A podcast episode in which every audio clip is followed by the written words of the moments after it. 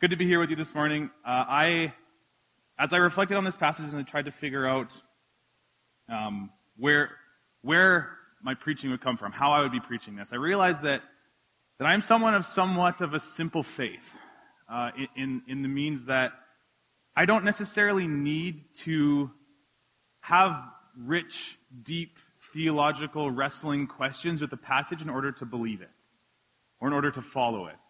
Um, I do, I do like having them. That's that's great. I, I enjoy that. I, I, mean, I went to Bible school for six years, so if I didn't like theology, I would have wasted my time there. Um, so I do enjoy it, but I don't necessarily feel like I need it. Um, it and, and I think what that means is typically when I when I read something in Scripture, it kind of just makes sense, and I and I just say, okay, that's what I'm supposed to do, and I and I just go for it. And I'm not saying that I do it well all the time. I'm not saying that I'm just the perfect person, but I have a bit of more of a simple faith in the sense that if I read something, I, I, I kind of just follow it. And so, as I'm reading Ephesians 6, um, the first nine verses, I'm looking at it thinking, this is very straightforward. And I thought, how on earth am I going to preach this? So maybe I should just read it and say, do this, and then walk off stage. Because that's kind of how I felt when I was reading this uh, in the last couple of weeks. And so, thankfully, um, God gave me some words to say, and there is many, many smart people who have written commentaries that helped me kind of figure out where I was going with this. And so I feel like there is an actual sermon here that we can hold on to and that we can listen to, regardless if we have children or we are children or we don't like our parents or whatever the case may be. I feel like there's actually something here for us. So I want to read Ephesians 6, the first nine verses here. Children, obey your parents in the Lord, for this is right. Honor your father and mother which is the first commandment with a promise, so that it may be well with you and that you may live long on the earth. Fathers, do not provoke your children to anger, but bring them up in the discipline and instruction of the Lord. Slaves, be obedient to those who are your masters according to the flesh, with fear and trembling, in the sincerity of your heart as to Christ. Not by way of eye service as men pleasers, but as slaves of Christ, doing the will of God from the heart. With good will, render service as to the Lord and not to men knowing that whatever good thing each one does, this he will receive back from the Lord, whether slave or free. And masters do the same things to them. Give up threatening, knowing that both their master and yours is in heaven, and there's no partiality with him. So obviously, as we read this, there are two different sections, right? There's a, there's a part about the relationship between children and parents, and there's a part about the relationship between slaves and masters. And what's interesting uh, is that in both of those situations, um, at one point, Paul flips it. So he says, Children, do all these things for your parents. Here's why. And actually says, Parents, do this for your children. He says, Slaves, do all these things for your masters, and here's why. And masters, do these things for your slaves.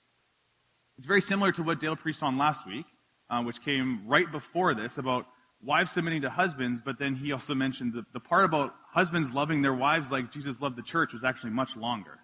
Right? It's, it's, it's saying that there's a relationship that goes both ways. So as we look at this, which would have come directly after that passage without a chapter break, without a big number six right in front of it in the original text, we know that this is very closely tied to that last passage. So let's start with the children and parents, uh, because it comes first.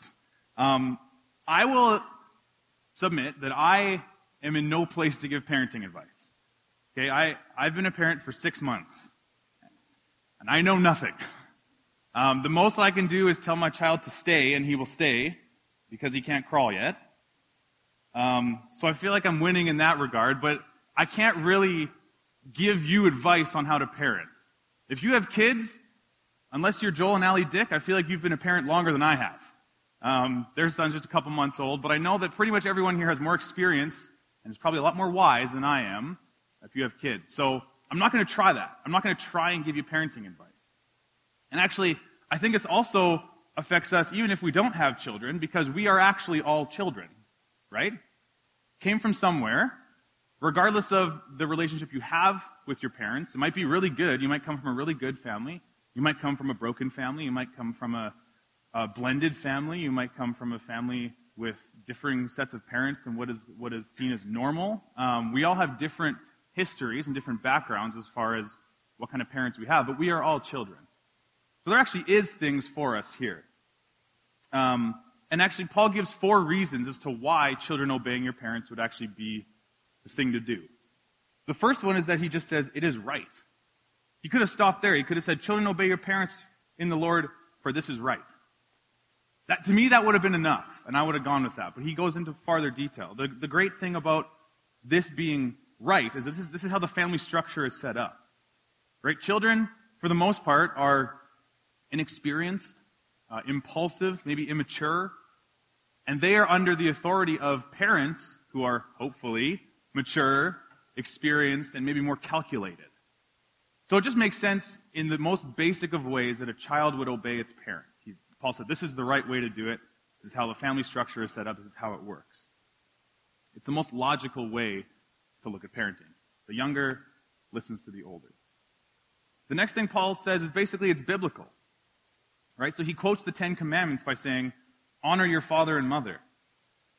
And he also points out that this is the first, um, this is the first blessing, or sorry, uh, the first commandment with a blessing attached to it.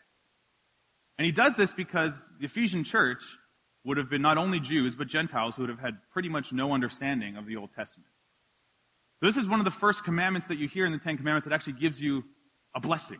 He's saying, if you do this, good things will happen. So in the original, he says, oh, honor your father and mother in Exodus 20, that your days may be prolonged. You may live in the land of the Lord. All the other commandments leading up to that just said, do this, because I said so. And this one gives you a little bit of a, a, a window into what can happen if you do, which leads us actually into the third point that Paul gives, that there's actually a benefit for the children here. It's actually in the best interest of the child to obey their parents. Because I think that in obeying your parents, we learn things about discipline and instruction and direction. Right? So, when you obey your parents, as a child, I tried to think of these awesome stories that I could tell of all these times that I disobeyed my mom. Uh, and so I was racking my brain for some of them. And I even texted her this morning as a last, ditch effort. I was like, hey, mom, what's a story where I disobeyed you and it blew up in my face? I need a sermon illustration. And she goes, I don't think there were any. Said, You're right. I was an angel. So I don't have any good stories for you to tell you about ways that I screwed up, at least when it comes to my mother. Um, but in this sense, discipline is actually good. So had I had, imagine I gave you a great sermon illustration about how I disobeyed my mom and it blew up in my face and then she disciplined me and she gave me direction. Now I would lead you to Hebrews 12, which talks about discipline. And it says this. It is for discipline that you endure. God deals with you as sons. For what son is there whom his father does not discipline? But if you are without discipline, of which all have become partakers, then you are illegitimate children and not sons. Furthermore, we had earthly fathers to discipline us, and we respected them. Shall we not much rather be subject to the Father of spirits and live? For they disciplined us for a short time, as seemed best to them, but he disciplines us for our good, so that we may share his holiness. All discipline for the moment seems not to be joyful, but sorrowful. Yet to those who have been trained by it, afterwards it yields the peaceful fruit of righteousness. So this, in this passage, Paul's, uh, sorry, the writer of Hebrews is talking about the discipline that we get from the Father. So from God to us. But he likens it to the discipline that we can get from parents. And this is a perfect scenario where a father would discipline his children well, right? I, I fully admit that's not everyone's case. But he's saying this is a good thing.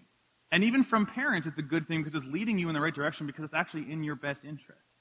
And even more so when the Father disciplines us or we encounter hardships, they're actually even more for our good. So obeying your parents leads you to good things. It actually leads you to understanding discipline and instruction and direction more.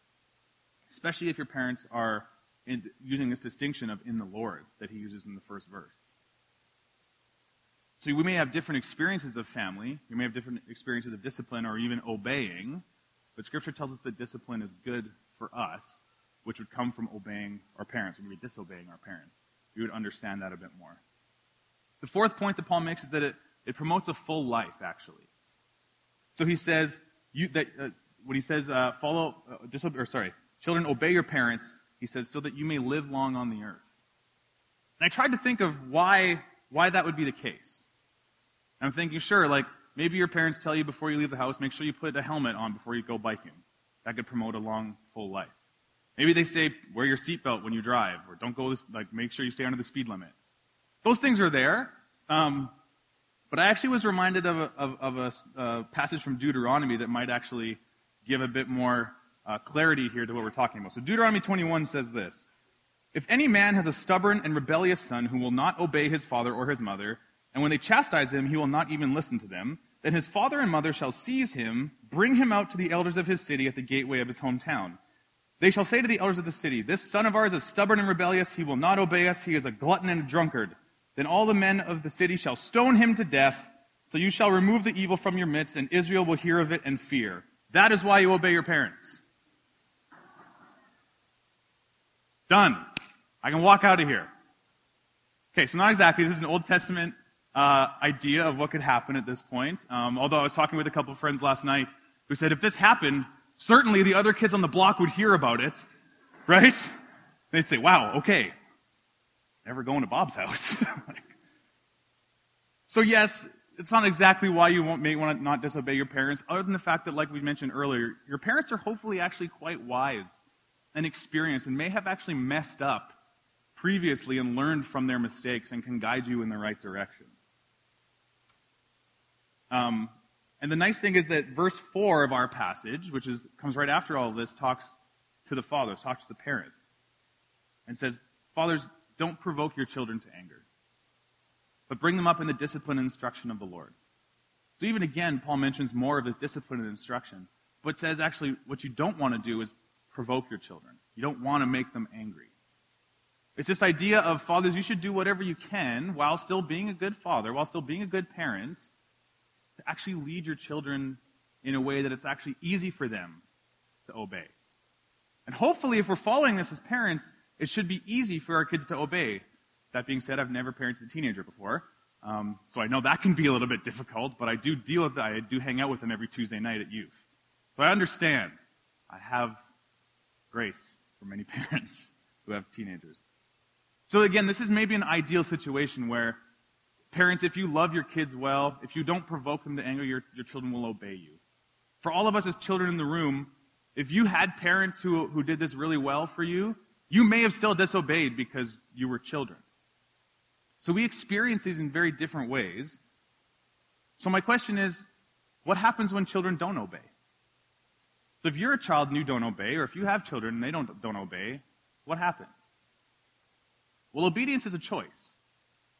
Right? Dale, Dale mentioned last week that there is no way that a husband can force his wife to submit to his will.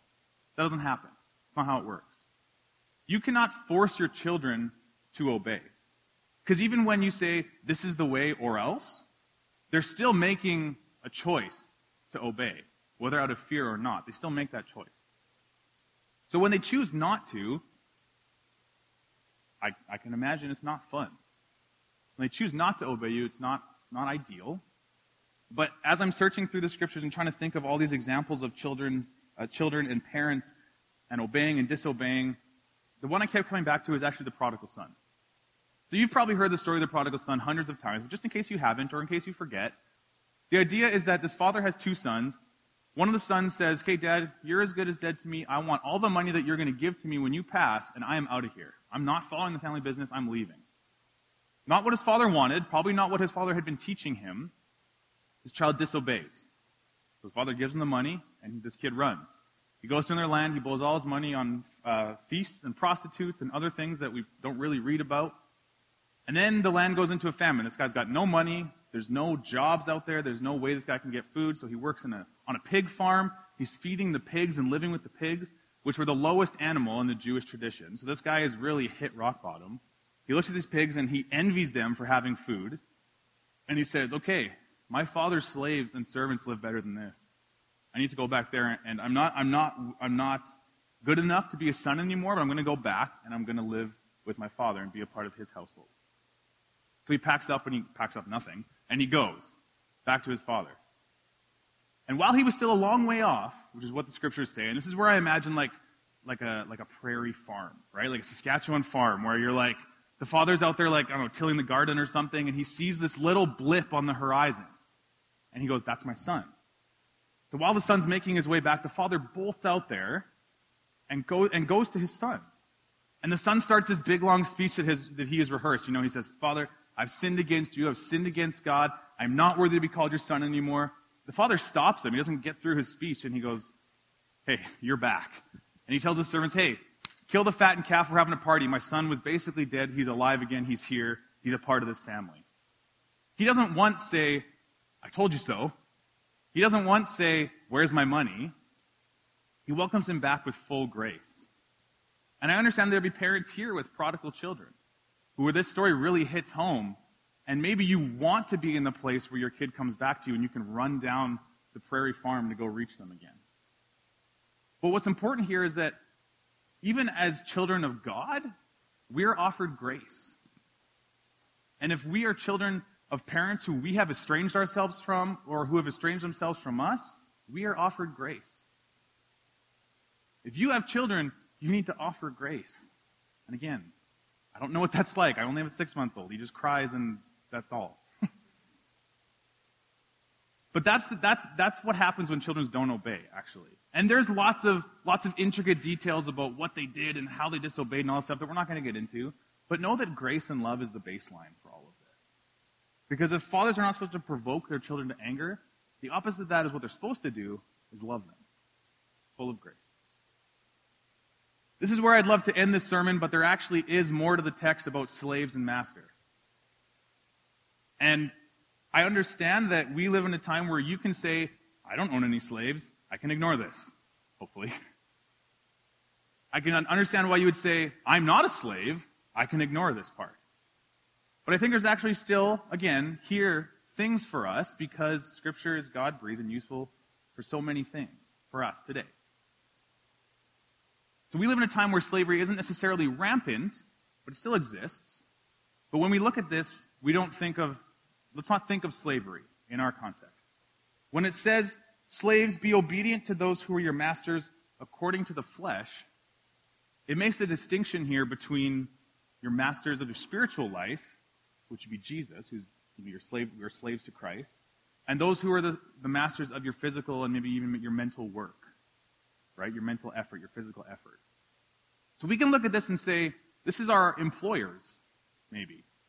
This is anyone who really has authority over me in any situation. Maybe it's your professor at university. But these are people who have authority over you. But they're not in charge of your conscience or your spiritual life necessarily, but they are in charge of certain parts of your life.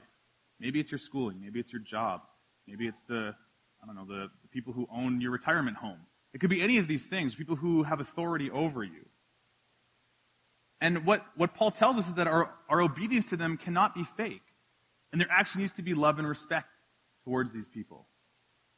He says, don't, don't obey them by way of eye service, which is a, a term that only Paul uses here, and as men pleasers. So don't do this just so that you look good. Don't obey them just so that everyone thinks, wow, this person is a wonderful person. But actually obey them as slaves of Christ, doing the will of God from your heart. That's the direction we get for employers or professors or people in authority over us.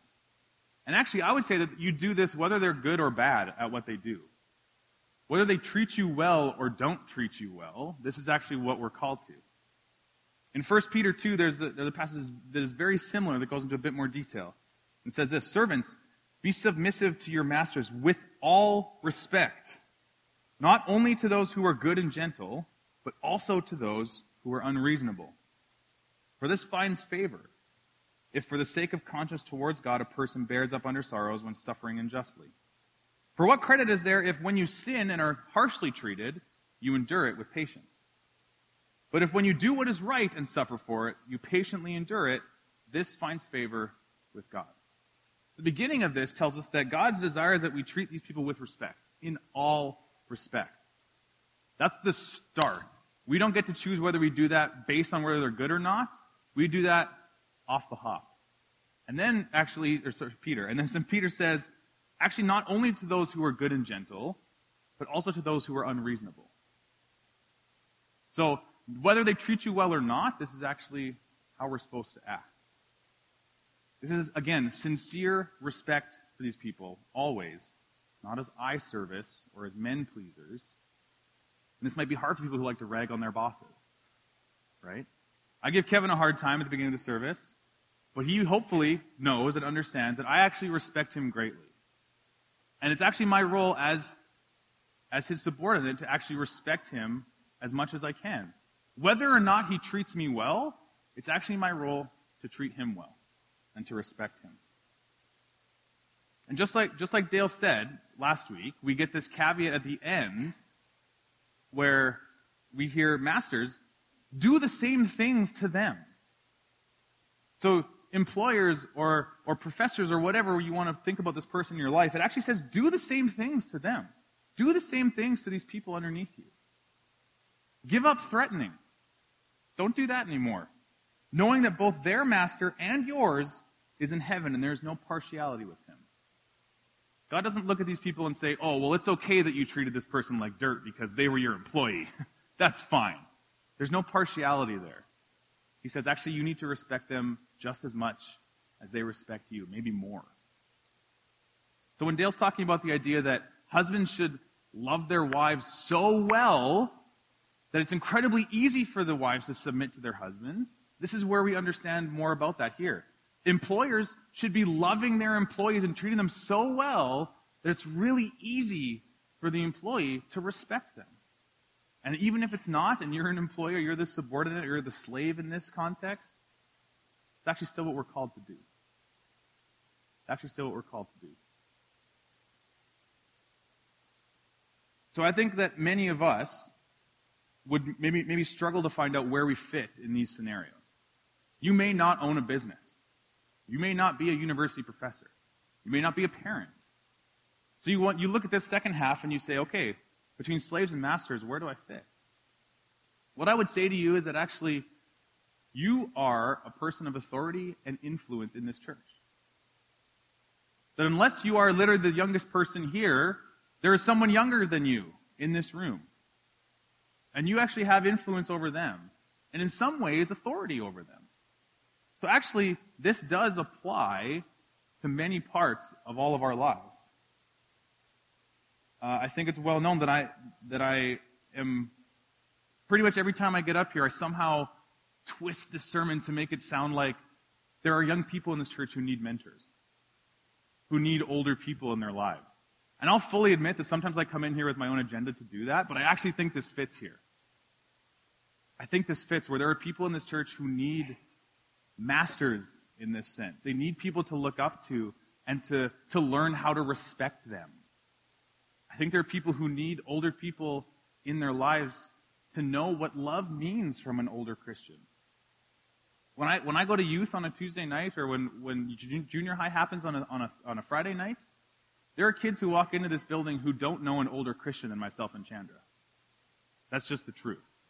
And there are many people in this church who desire to have these relationships. So if you are someone who is older than someone else in this building, you have, are someone with authority and influence. And these things matter to us. And now I, I struggled, I, I kind of fought whether I, whether I include this as well, but I will because I still have seven minutes, five minutes. Um, and, and maybe take this with, as, as Paul oft sometimes says in his letters, where he says, this is, this is me speaking, this isn't God take, understand that this is kind of where I'm coming from too. When I look at this passage, I also think that these masters are people like our political leaders that maybe we don't always agree with as well. I would say that in many ways they are, are in authority over us, they are of influence over us, and that we actually need to respect them as well. These are people we don't agree with. Maybe we do agree with. Maybe we voted them in, and that's great, and it's easy to do. But in Saskatchewan, I know that maybe a lot of people aren't exactly happy with, with the way the government's working right now, and it's okay because we're actually supposed to love and respect them. And this first Peter passage that I used, a few verses right before that say this Submit yourselves for the Lord's sake to every human institution, whether to a king as the one in authority, or to governors as sent by him for the punishment of evildoers and the praise of those who do right. For such is the will of God that by doing right you may silence the ignorance of foolish men. Act as free men and do not use your freedom as a covering for evil, but use it as bondslaves of God.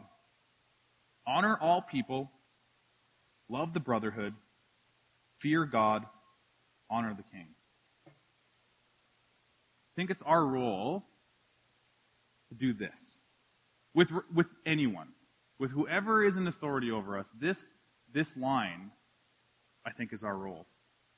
Worship team, you guys can come up here. And, and I want to say that no matter who you are in this passage, whether you find yourself um, jiving with, with a child in this, whether you find yourself as seeming more like a parent in this, or a slave or a master, know that it's actually not our role to use our role, our, our, when it says don't act as, uh, don't use your freedom as a covering for evil, but use it as bond slaves of God.